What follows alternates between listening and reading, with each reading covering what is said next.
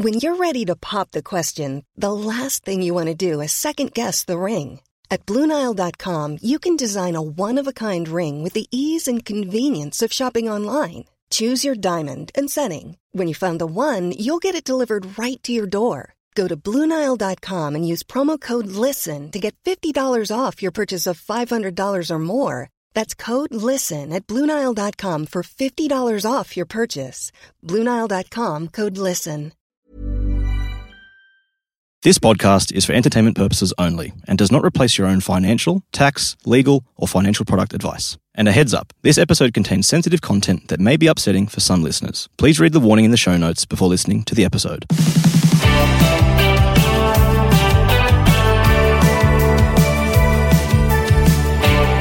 You're listening to My Millennial Money. My name is Jess, or you can call me JK. I'm a previous listener of the show, turned podcast producer, and since having a baby recently, I'm now a content creator at SYMO.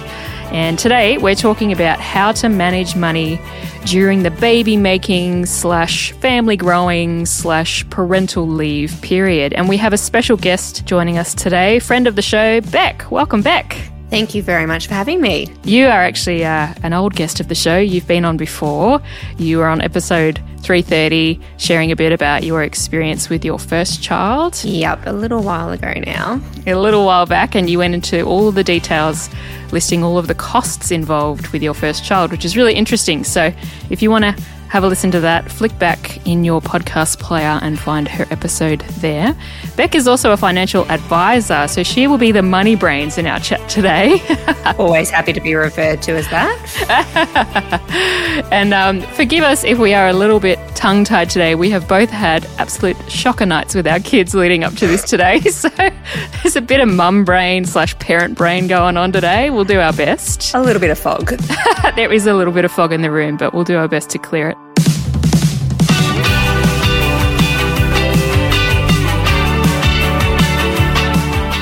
Before we get going, just a trigger warning please note that this episode covers sensitive topics relating to fertility and childbirth, which could be a touch point for some of our listeners. We encourage you, please, to seek the support of your GP if you're experiencing issues in this space.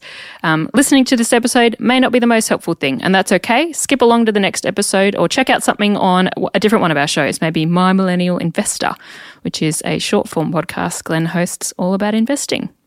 So, what we're going to do today is we're going to walk through our own personal experiences in having babies, growing our families, taking leave, so we can help many of our listeners who might be planning a family and keen to get some tips on how on earth do you manage money when your income's going up, down, left, and right. So we'll be sharing, I guess, information that's relevant to all parents. It's not just mums, this is families. How do you manage, you know, your income shifting as you take leave, as you, you know, you might be on maternity leave, paternity leave. Um, how do you manage money? In such a crazy time. So, Bec, we might start with you. Could you tell us a little bit about your family? Who is in your family? Maybe their ages, so we can picture how cute they are in our minds. Go for it. Well, me, team captain, uh, my lovely husband, Eric, and we have two little ones. So, a one year old, Della, who is the source of the fog today, and also two and a half year old Jeffrey, who is a little tornado. I love that. Who doesn't love a tornado? He is, he's a keeper. He's a keeper. There's always entertainment in the house when you have a tornado. Yes, absolutely. Uh, so, short age gap between the two of them, but they certainly keep us entertained. That's good fun. And what was your kind of, I guess, a general overview of your time having the kids from, you know, knowing that you're pregnant at the beginning of the whole journey did you work right up until it? Did you have a great birth, a bad birth? What was postpartum like? Was it up, down?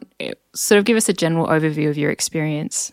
Yeah, it's been a full on three ish years in terms of a continuous period of either being pregnant and or breastfeeding. Uh, so I fell pregnant in early 2019 and I had a really lovely pregnancy after having experienced a miscarriage in the past. Uh, but my pregnancy with my son was pretty crazy, and he was born at the end of 2019. via a emergency cesarean. So he was in quite a lot of distress. He got himself all muddled up with the umbilical cord and a couple of hours after arriving at the hospital, suddenly we were holding a baby and it was hectic. Uh, but he, he was healthy um, and even though it was quite a traumatic experience to have that cesarean, I healed as well as I could have. Um, and I looked after my mental health as well as my physical health, which really helped through that postpartum experience. Uh, then I really immersed myself in those early few months because I had always intended a relatively short parental leave period. And I returned to work at about four and a half months uh, postpartum. Um, and then I was pregnant four and a half months later after that. Woo woo! Uh, yep. So my husband and I, we are efficient people. We get it done. We wanted to get it done. We wanted to uh, to use my husband's engineering language. We wanted to minimize the disruption in our household. Uh, so that was yeah. We were we were very fortunate in terms of conceiving again quite quickly. Um, that was the sort of gap that my obstetrician had advised to try for a VBAC, which is a vaginal birth after cesarean. So that was something I really wanted. So yeah, went again. I went again, had a again pretty good pregnancy, um, and then had quite a long early labor. I thought I was having the baby on the Wednesday, and she was born the following Tuesday. Um, so that was wow. that was the opposite experience. But um, I am delighted to say that I was successful. I had a VBAC, and she was born naturally. Um, and yeah, it was it was just the most incredible experience of my life, to be really frank. Um, and yeah, Della came along and, and completed our family. Amazing. And even between two babies born in the same family, you see how different the pregnancy, birth, postpartum period, how different every kid is, how different every pregnancy is. And that's, I guess, a note for listeners. Like, this is not to say that, you know, one route is better than another. They're just different. Every kid is different. Every process for every person is different. There are so many variables in absolutely the family growing space. So, you know, my mantra when I was pregnant um, with with Dell, and certainly since she's come along, was you know nothing, Jon Snow. I, have said it a thousand times because anytime you think you've got a bearing on something, because you're like, oh, yeah, I've done this before, it's like, no, you don't know what you're talking about. You haven't done this with two kids before. You haven't done it with this child. You haven't done it with a toddler. It, everything is different. Um, and yes, there is useful knowledge from having had, you know, some experience before, but they're different children you're a totally. different person. That's it. Yeah. You know coming, nothing. you're coming at it so differently each time because first time is that real deep plunge into first time parenthood where it's like, yikes, how on earth do you do this? And they show you a little bit, but there's a lot they don't show you. And, and then second time around, you're like, oh yeah, I've read the guidebook on this. I know. And then you've got a totally different kid with mm-hmm. totally different needs. And as a family, you look so different. So, yeah, it keeps you on your toes. Yeah. And I mean, then you overlay sort of the really obvious differences, like it's a different birth, or it's a, I think they're too young for gender to be a, a, a, difference now, but like that will be a factor as they yes. they get older and um, you know different height, different weight, different uh, style of development. Yeah, very different. And then their own personalities as well, yeah. which you come up against every day. That's the stubborn one, and uh, she's the driven one. And yeah, yeah, I love it. So good. Such a ride, isn't it? It's great. Yeah, it keeps life interesting, and I I found that mantra to be very helpful uh, because it it just keeps you out of sort of out of trouble mentally. Yeah, yeah, that's good. I love I love a good mantra. So for you, you explained in uh, the episode you did with Glen and in your blog that you uh, went down the private healthcare route, and that's a big question that comes up in our community. A lot of people saying, "Is it worth it? What's different about it to going through the public healthcare system?" Could you explain to us what it was like for you going through the private system and some of the factors that were um, why you went down that road, and yeah, I guess things that people might need to keep in mind if they're going to go down the private route. Yeah, and there's a whole host of factors. Some are really deep and meaningful, and some are really superficial. For to start with, the continuity of care was a very important piece for me. Uh, the obstetrician that I worked with assisted me with my miscarriage through to she pulled Jeffrey out of my stomach to she helped me pull Della out of um, the other exit and and so to have someone the whole way through was was incredibly valuable there was definitely a component this most recent birth that I was trying for a VBAC. And so there are some additional risks associated with that. Um, and that's, again, why we were really comfortable to go straight back into that private system and, and pay the premium. There was some additional considerations of the COVID landscape and to have access to someone who would physically put their hands on you quite regularly through your pregnancy very, very important. Like I didn't have any telehealth appointments. I was seeing somebody in the flesh uh, very regularly, right through to you know birthing in a hospital that I felt familiar with, uh, having a space for my husband to sleep next to me. That's a big and, one for a lot of people. And it's a huge one. And then there's some additional COVID overlays with that right through to one of the rewards for effort of having my successful VBAC was that we could get transferred to, you know, a nice hotel. There was really nice food there. So it, yeah, it, it, it ranged um, in terms of level of importance. Um, and you know, even something like the hospital that I wanted to to birth in was was something important to me. Um, I wanted to have a, a, baby at Frances Perry funnily enough, it's also my middle name is Frances. So I just felt like this sense of kinship with this hospital, completely irrational. Um, but also knowing that then if, uh, you know, my birth didn't go to plan and, you know, my uterus exploded, that I could easily be transferred to the women's and that I would go back into the public system and have top notch care. So it was sort of quite a holistic approach from, you know, absolute worst case scenario to I've heard there's a really nice grain salad at the Hyatt and I'd like to ha- have that. Yeah, yeah. And I think this is the thing. This is not, there's no one way to have babies. This is choose your own adventure. And if, if going down that road, you know, ticks your value boxes, then do it because yeah, you, you might want, actually, no, I want to have a couple of days rest and I want somewhere for hubby or my partner to have a nap because they've been through the all night, you know, the the labor as much as you have. And if that's important to you, then look into that option. So, in terms of, um, I guess the stages of costs, I guess a lot of people say, "Oh, so what do I have to pay for? Is it just the private health insurance part? Do I then have other costs on top of that?" What were some of the, the sort of the structural costs in the timeline that you experienced? So the first one that you're going to experience will be that private health insurance. So because I was quite um, methodical in terms of how I tackled it.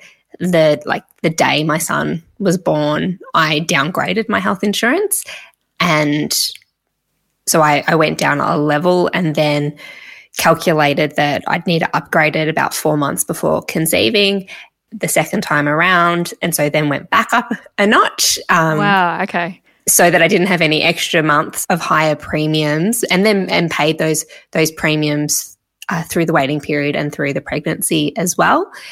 Uh, the obstetrician expenses were were staged from memory, sort of about three ish months and maybe six months um, in, t- in terms of a couple of blocks.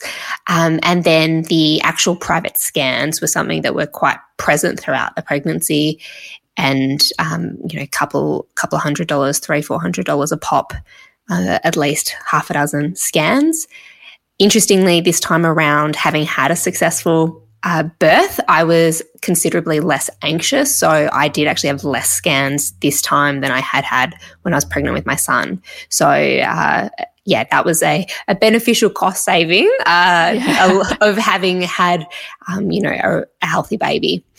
Yeah. I think that also vouches for, like, if you need the reassurance of more scans and you have the ability to organize that, like do it because your health comes first and it's not just you, it's the health of you and your baby. So take those options if they're there. If that helps you through that journey, for sure, just take the option.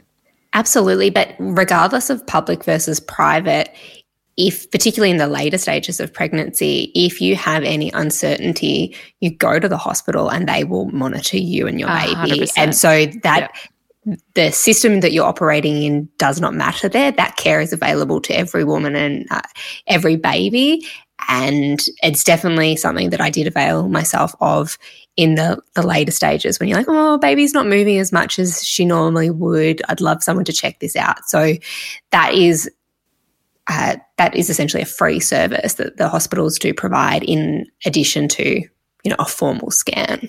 Yeah, amazing.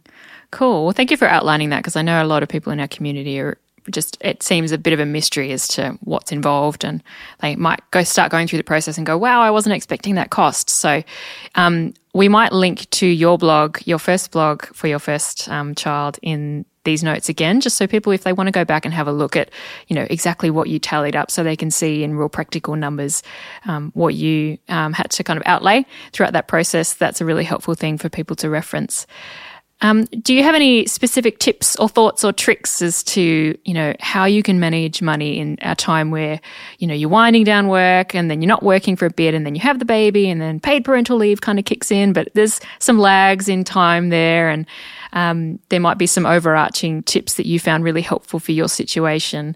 What kind of practical things with money did you find to be helpful? Yeah, well, on that point as well, some people are using unpaid parental leave as well. So that's not always kicking in. I certainly getting organized. The the sooner you can be thinking about this, calculating what you may uh, need for, for you personally, for your family, for your baby, the easier it is. You know, if you're saving to have a baby when you're six weeks pregnant, then there's a lot of pressure on the remaining time, remaining time of that pregnancy. If you're saving two or three years out, then it's you know it's a much much easier. So having a rough framework of what you think you might need saving that cash or investing that that money if it's sort of several years in in advance so that you can be in as strong as position as possible. Because believe me and you know this Jess there is more than enough things to worry about when you are pregnant. If you are on the front foot money does not have to be one of them. Yeah.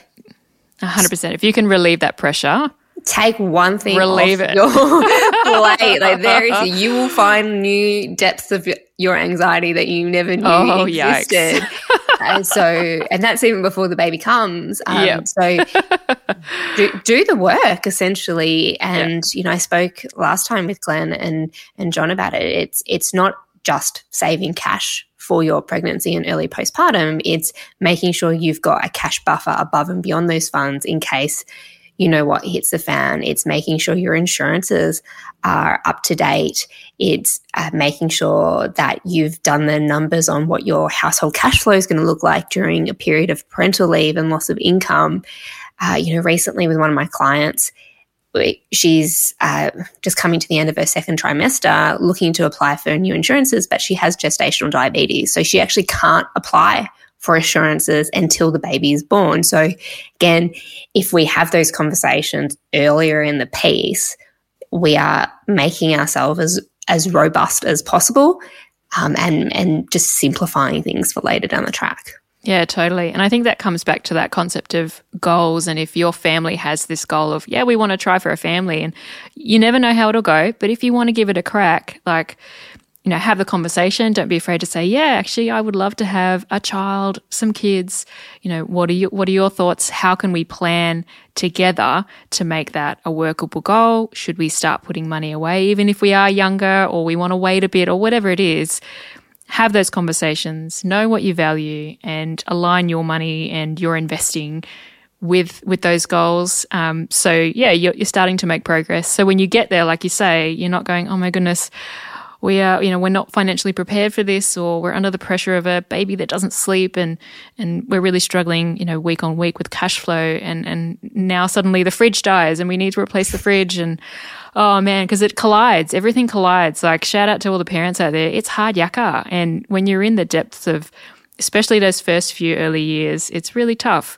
Um, and I, I honestly can't even imagine how like single parents do this. I on salute you guys so much because it is such a tough time having kids, being responsible, and making sure you look after yourself in that process, that everybody's well looked after is is just such a lot of work. So relieve the pressure. Absolutely, and you, because you touched on it before, you don't know what's going to happen. There is a very very broad spectrum of both things going to plan and things not going to plan, and so this is a category of, of life where money won't solve everything, but it can make a lot of things easier.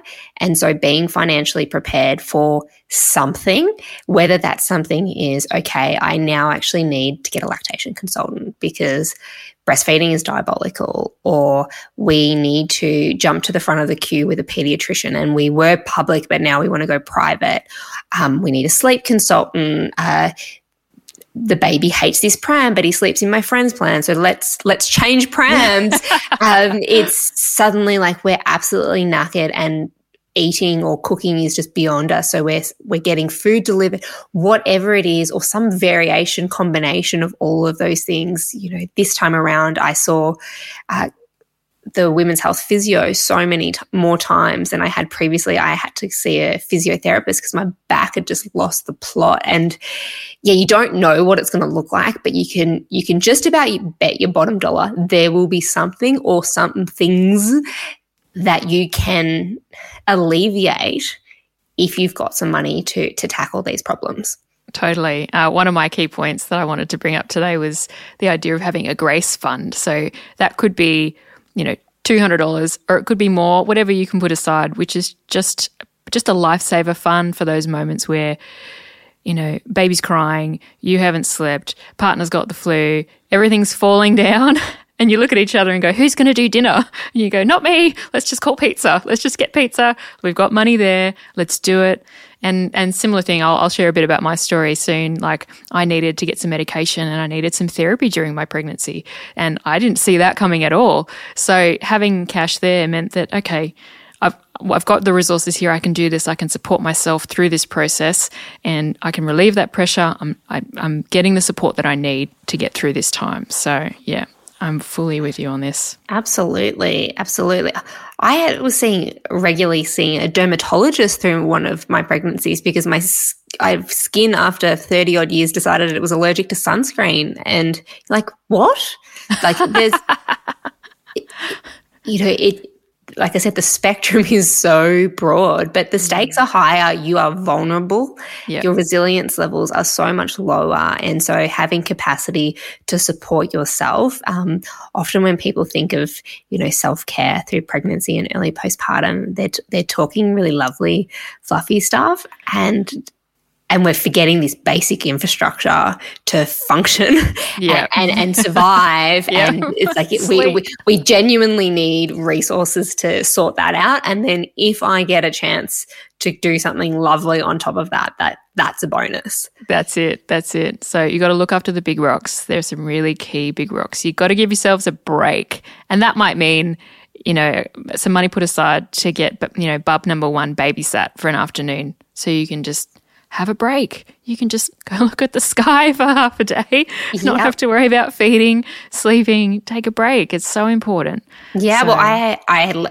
left. That's the wrong um, word, but I kept. That's a better one. I kept my son in childcare all through my parental leave period because those few days a week where I only had a newborn baby to deal with were critical, um, and and so it felt a little bit outrageous to still be spending several hundred dollars a week on childcare when I was at home. But it was acknowledging that's actually part of the infrastructure to support our family during that time. Uh, give him some normality, give me a reprieve, give me a chance to to heal and bond with my new baby as well.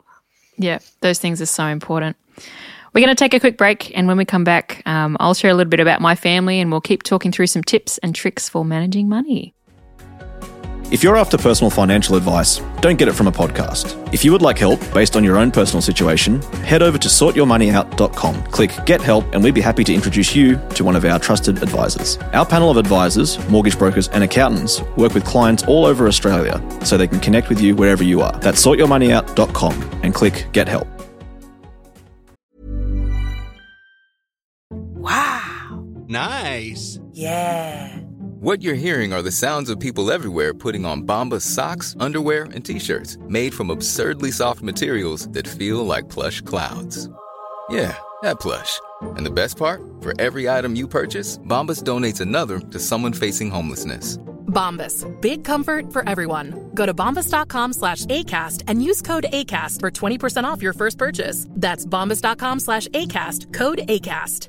Burrow is a furniture company known for timeless design and thoughtful construction and free shipping. And that extends to their outdoor collection. Their outdoor furniture is built to withstand the elements, featuring rust-proof stainless steel hardware, weather-ready teak, and quick-dry foam cushions. For Memorial Day, get 15% off your Burrow purchase at burrow.com slash ACAST and up to 25% off outdoor. That's up to 25% off outdoor furniture at burrow.com Okay, welcome back. Uh, we're joined by our lovely friend Bec, who is a mum of two, and she's shared a little bit about her family. We're going to keep talking about how to manage money through the family growing period, relevant to mums and dads alike. It's not just mums, because dads carry a lot in this time as well. Uh, dads and partners, I should say, of all different shapes, sizes. Um, and I love, actually, I do love seeing more and more in conversation, um, dads particularly saying, actually, you know what, I want to be considered the the main carer for our bub during parental leave. That's a legitimate position for a lot of parents. There are cases where one partner might earn more than another, and it actually makes sense for the other one to be primary carer. So, you know, food for thought. Well, also, irrespective of who earns what, just who wants to be that exactly role and, uh, yeah, what what they want or need to bring to the table. Yep, that's it. That's it. I love those discussions. It's cool to challenge what we consider to be the norm, I think. Um, and I guess, you know, for families that are planning, you know, starting to plan their family life, have that conversation. Go, hey, do you want to be at home? Do I want to be at home? Do we both equally want to do it? How do we want to split this? You know, how would we like to spend our family time? What do we want it to look like? So have that discussion. So I'm I'm going to share a little bit about my family. So we can kind of just get an understanding of the breadth of experience that you know parents go through with little kids. Um, I also have two little kids. I've got a three-year-old boy and a nine-month-old boy. It was my lovely nine-month-old that had an absolute shocker night last night. Thanks, little buddy. Um, and yeah, I I went through the public system, so I guess just a little bit of like alternative to what Bec's story is. I went through the public system, which was just going through the public hospital in my town here in Newcastle. And um, yeah, I I had my eldest in 2019, so pre-pandemic baby, and um, yeah, he was um, he was the one that flung me deep into the deep end of parenting, uh, where you realize, wow, how do you do this? Uh, this is this is a lot of work, and this is so different to anything I've ever done before. And um, at the time, we, my my husband and I, we had just come off the back of paying off all of our consumer debts. We had a couple of credit cards and a personal loan, which we'd managed to knock out of the park. But we were back at zero. So we weren't particularly cash heavy. My husband had been studying his master's. So we were off the back of study as well, which, you know, made things a little more challenging in some ways. So I I gave birth, and the, at the time the pregnancy didn't feel straightforward. I guess it's your first experience, but on reflection, it was a very sh- straightforward pregnancy. We were very lucky in that sense. And yeah, I had a, na- a natural birth, and he was healthy from day dot nice and strong. And my postpartum period wasn't too crazy. It was pretty straightforward. Um, I was self employed at the time. So um, when I did go on um, parental leave, I was getting the paid parental leave um, sent to me directly. And we'll talk about some of those. A few of those details later on, but um, yeah, that was sort of my first experience with paid parental leave. And then I went back to, I, I was a gigging musician at the time, so I went back to gigs at about five months. And um, I don't know what that first time for you, Bec, going back to work, that first day where you're like, oh my goodness, I'm going to be gone for this long. Are they going to cry the whole time? Are they going to feed properly? Are they going to sleep? Are my breasts going to explode yep. whilst this? Yeah, I was breastfeeding as well. And I'm at the gig playing and I'm like, oh man, this is such an experience. so I did that with my eldest. Um, and then actually, I was listening to the show. I was walking my son in the pram every day around the block, doing our daily routine, trying to get a nap in the pram. And I was listening to My Millennial Money because we just didn't have any money management structure and we needed it. And we knew that buying a house, for example, was something we wanted to do. So we needed to sort of get that under control and get educated and so I was listening to the show, and then I started working with with Glen when my oldest was ten months old.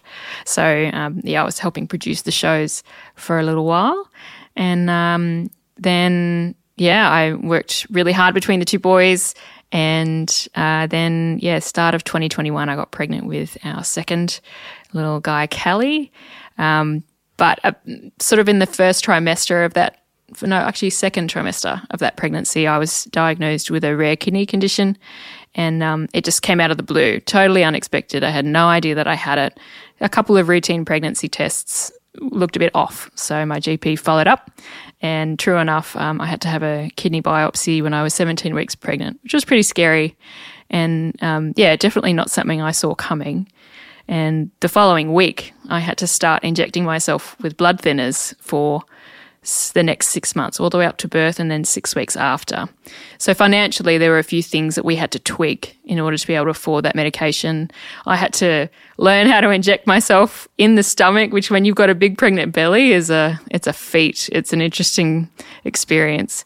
So, yeah, it was it was pretty traumatic, and happening in a pandemic, it, it there were just lots of layers of yikes to it, and. Mm. I, I needed a therapist at the time because I just couldn't get my head around it. I think you know, we'd been through so much pandemic by that point and and and just all of it culminated at once. It was just like this is too much for me to handle and I need to talk this through. And for anybody that does need to see a therapist throughout, you know, any part of growing your family, there are therapists available that specify in like are specific to that kind of area. So family growing, that could be you know, pregnancy, birth, um, postpartum related. There are therapists that specialize in that. So if that's what you need, see if you can source that in your area. They're really helpful. And yeah, for me, it was it was just the support that I needed to kind of process everything. So yeah, I gave birth to him. I was induced, which was an experience. Yeah, I don't know. I don't know if I'd want to do that again. But hey, you know, it's all part of this crazy journey that is having babies. Um, but he's yeah, very healthy, very strong. Very grateful. And then so they're coming out the other side of birth. It was um, part of the process was kind of getting my head around my condition, what it was, how to be treated when I wasn't pregnant, and um, yeah, jumping into early newbornness again. So yeah, and we're still there, still not sleeping, all that fun stuff. Um, but yeah, I've been very lucky that you know been able to conceive you know, quite easily both times. I know that that's not the case for a lot of people. Um, but yeah, I had a really great experience. We went through the public system. Um, and in terms of costs, I know that people ask about, you know, do you pay for anything? Um, we didn't pay for anything. Um, I every time I would have appointments, and particularly my second pregnancy, I had a lot of appointments. Uh, I was living at the hospital, lots of scans, seeing lots of specialists. Um, I would just be signing Medicare forms basically at the front desk every time. Um, and when I look at my Medicare register on MyGov, I can see all of the times I was in there and who processed samples. I was, you know, doing blood tests and urine tests, all, you know, left, right, and center. And um, yeah, I had the most amazing care. And like you said, Bec, if at any point in your pregnancy, it doesn't matter what system you go through, there's always a healthcare professional there who will see you.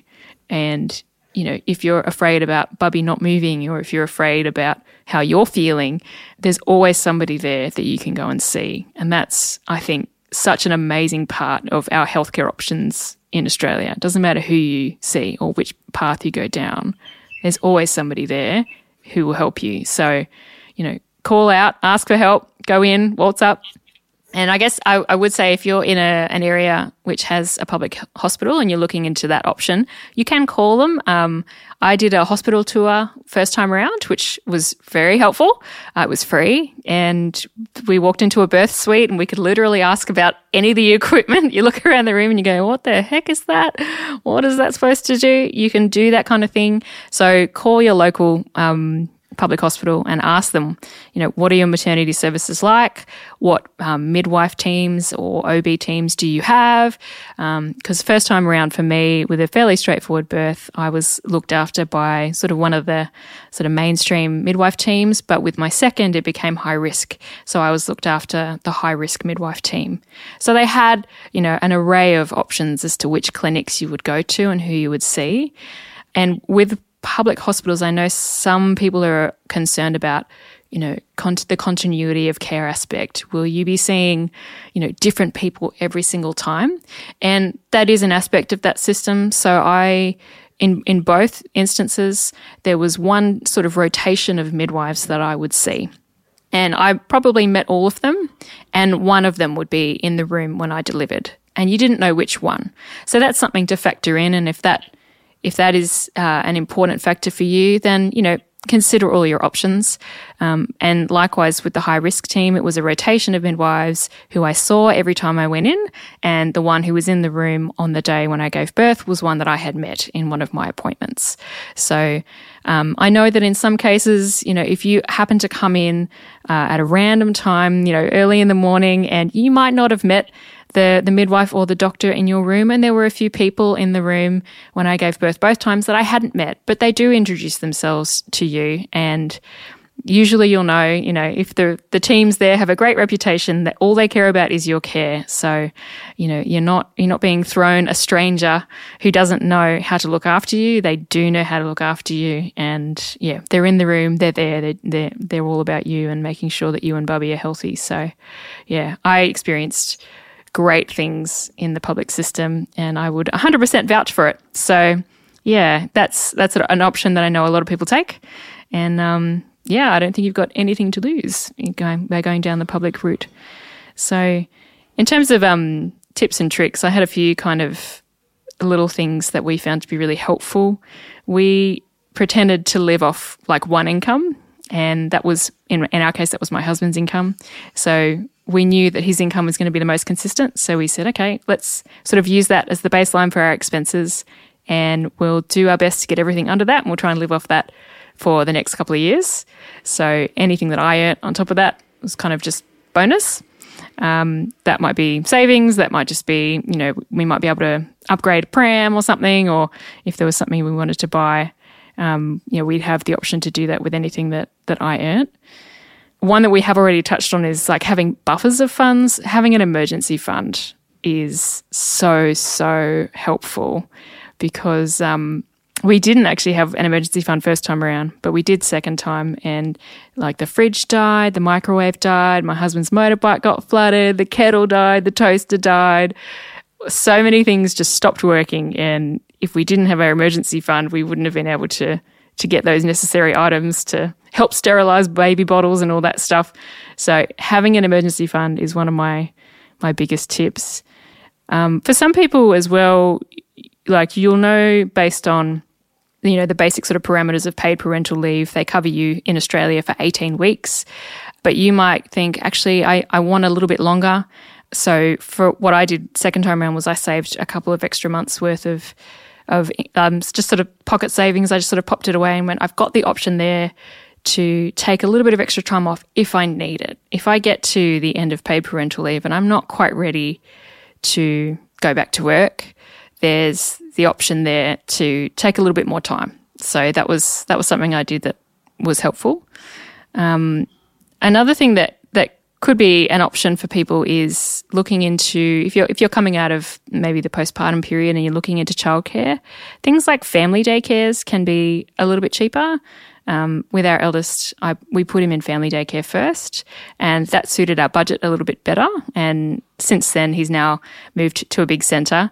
Um, but there are, you know, depending on where you are, there's there's like Facebook groups where people recommend family daycares, and they're all accredited through um, local organisations. So the one my son was in was accredited through the local council, so they do all of the safety checks, and they're not like dodgy setups. They're like proper, like authentic places you can take your children for childcare. So look into that if that's something that you need to do.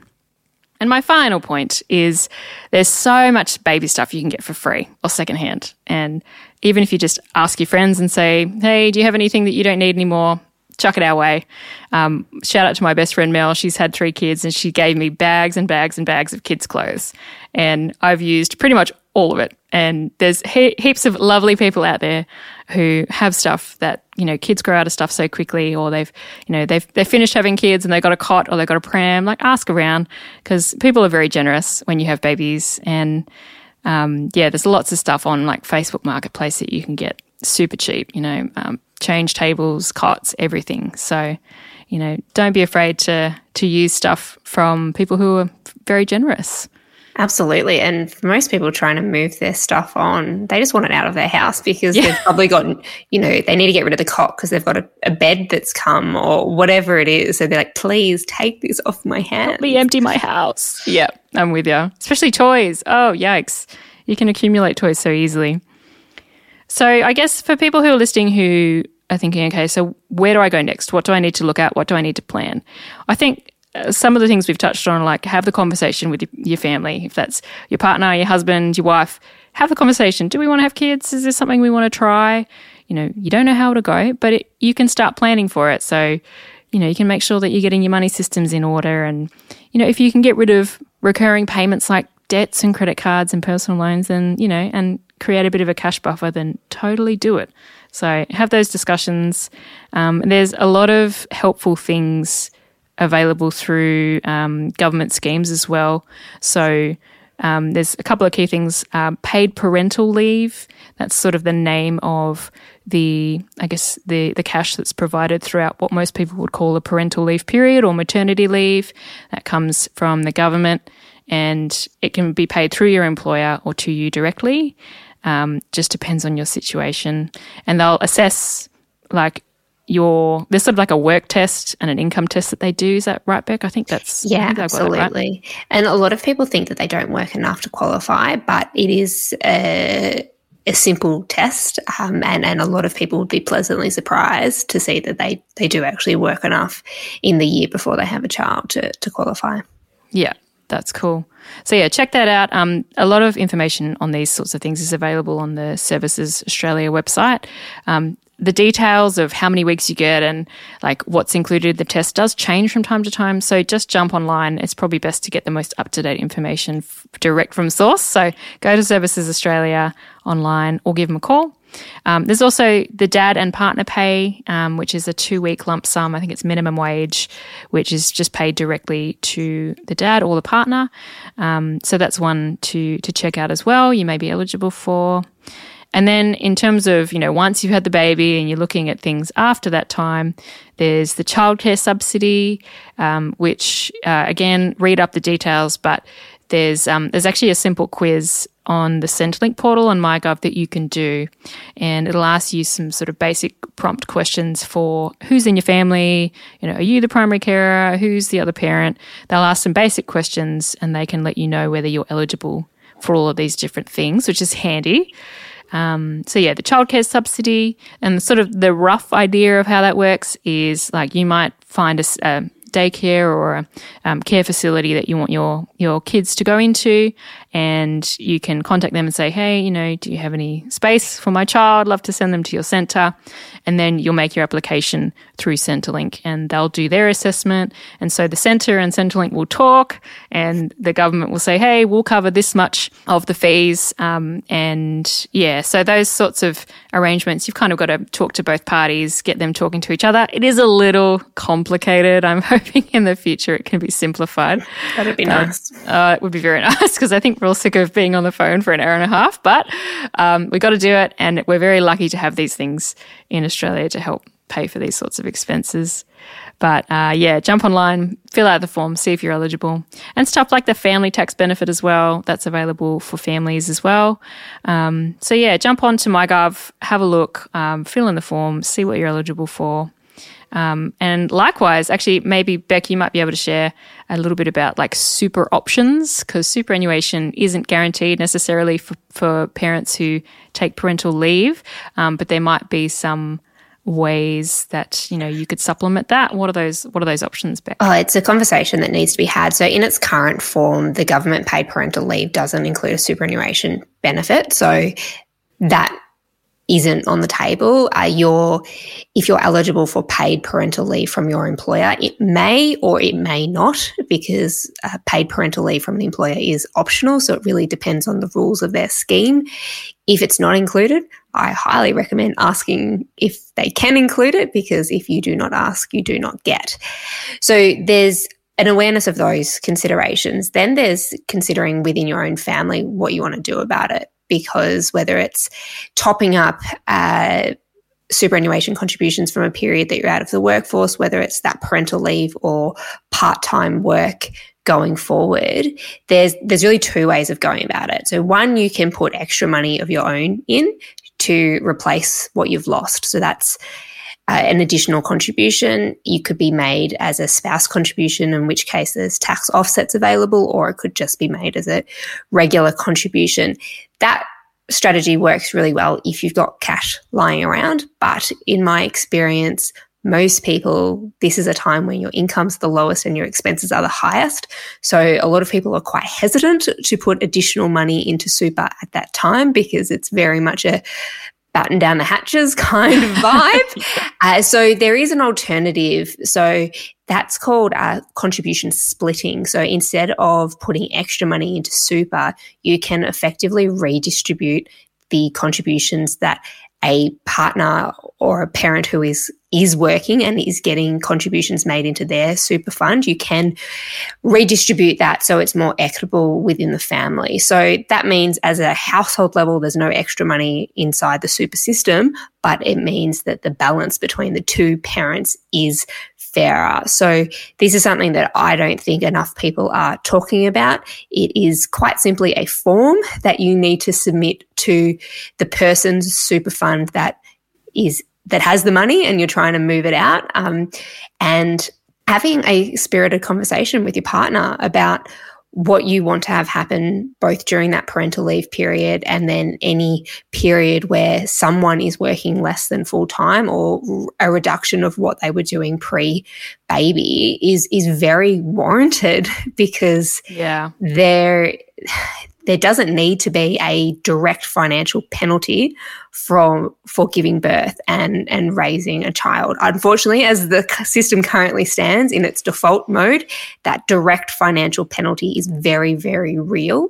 Yeah. Uh, so raising it, you know, Google contribution splitting, raising it with your partner, have have a conversation. Uh, I would really say here, don't ask speak freely about this is what I believe should happen within our family because um, likewise i'm not asking to my husband like can you have the baby? It's like well that actually is just not how it works. But mm. likewise um, i'm not saying can i have some of your superannuation? I'm saying hey this this is compensation for, for the work that i'm doing. Um, and it you know oh, good luck to the person who tries to say no i'm not on board with that.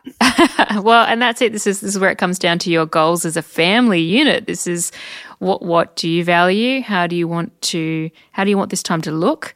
And that's not just you know how many kids do you want to have? It's like how do you want to manage money? Don't be scared to have that conversation because if you want to have kids the only one who can birth the children is mum Unless you have the advantage of being two women in the relationship, in which case you can potentially um, yep. shift shift the scales. But yep. for the rest of us mere mortals, um, it is biologically already decided, and and so um, we have to we have to work around those, those parameters. But it it is incredibly important. It speaks to it speaks to security. It speaks to the fact that there's a between a 22 to 35% gender superannuation gap. Uh, as of the, uh, I think it's 2021 information that, that came out as KPMG report. Um, and that is exacerbated then by you know less than full time work for for a carer um, of someone with with young children. So having this conversation now and continuing to have it for as long as you are making you know professional or career compromises for the sake of your family have the conversation again and again and again um, also if you're listening to this and you've got a seven year old and you're like ah I can promise you the ship has not sailed. You know, these forms that you submit to a super fund they're not they don't care why your contribution splitting. They're not tying it to a, an actual period of parental leave. So you can retrospectively pay catch up um, that's or, amazing. Yeah. So it's it's rele- relevant to each financial year you know, you're subject to contribution caps, making sure you don't have too much money going into your super fund. You know, you can't take more than 100%, I think, or even 85% of what your partner's put in. So, look, there, there's some parameters to play within. Um, but if you had three kids 10 years ago and you're like, hey, I've got 20 grand in my super fund and you've got 200, then, you know, perhaps spend the next four financial years evening, evening that up a bit. That's it. That's it. And if you know, for information about this, there's lots of stuff online, but you can also talk with your super fund directly and say, "Hey, how does this work? Do you know where's the form? Can we check it out?" And have the conversation because it's an important one to have. Yeah, and it, it, builds so much confidence. It builds so much security, and it really sets the tone for you know the the balance within your relationship as you're growing your family, uh, so that things don't compound. We know com- we everything we do is compounding, you know, whether it's for good or for evil. That's it. So, so making these really proactive uh, decisions and taking action now so that the good things can be compounded over the next tw- 10, 20, 50 years. That's right. That's right. I love it. Okay, well, this has been a great chat. Thank you so much, Bec, for sharing your experience and your knowledge. I guess to help people know what to do next because growing families is such a big thing, it's such a big part of people's lives. So I guess our key takeaways, our key takeaways would be things like, you know, if you can set up cash buffers, you know, start doing it now, do it early, um, put some cash away to relieve pressure. Um, Bec, anything that you think people could could go away and do right now to get started in this area? Yeah, in addition to saving the actual cash, know what your household cost to operate now and, mm. and an estimate of what it could look like going forward.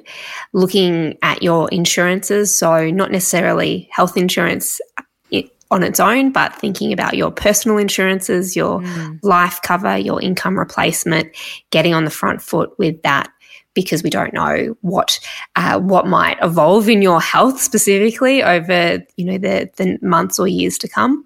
That's it. And, you know, call your local hospitals and get a sense for their vibe. See where you're comfortable, where you would like to go. If it's the public hospital, great. If it's the private, great. Go and do a tour. Go look in the rooms. Go ask the questions. Don't be afraid to go and get to know, you know, who could be helping you deliver these babies.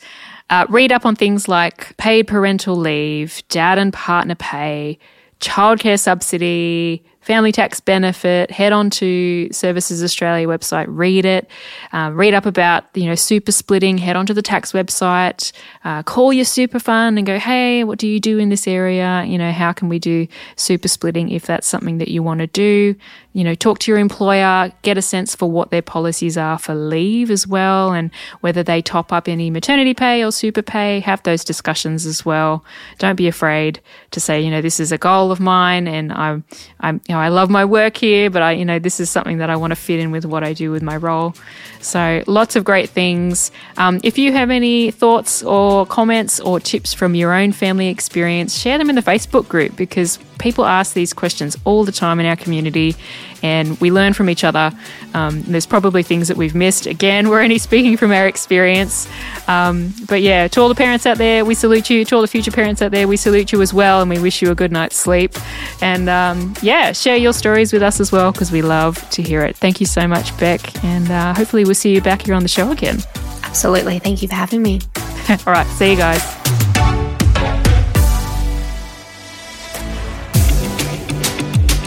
We acknowledge the Awabakal people, traditional custodians of the land on which our studio sits, and pay respects to their elders, past, present, and emerging. We extend that respect to Aboriginal and Torres Strait Islander peoples who may listen to our podcast. My Millennial Money supports a variety of charities, and we encourage you to consider giving as part of your overall financial strategy. If you would like some giving options, or if you're unsure about which charity you can support, head to mymillennial.money forward slash charities for more info. This podcast is for education and entertainment purposes. Any advice is general financial advice only, which does not take into account your objectives, financial situation, or needs. Because of that, you should consider if the advice is appropriate to you and your needs before acting on the information. If you do choose to buy a financial product, read the product disclosure statement, target market determination, and obtain appropriate financial advice tailored to your needs. SYMO Interactive Proprietary Limited, the publisher of the podcast, and Glen James are authorized representatives of Money Sherpa Proprietary Limited, which holds financial services license 451289.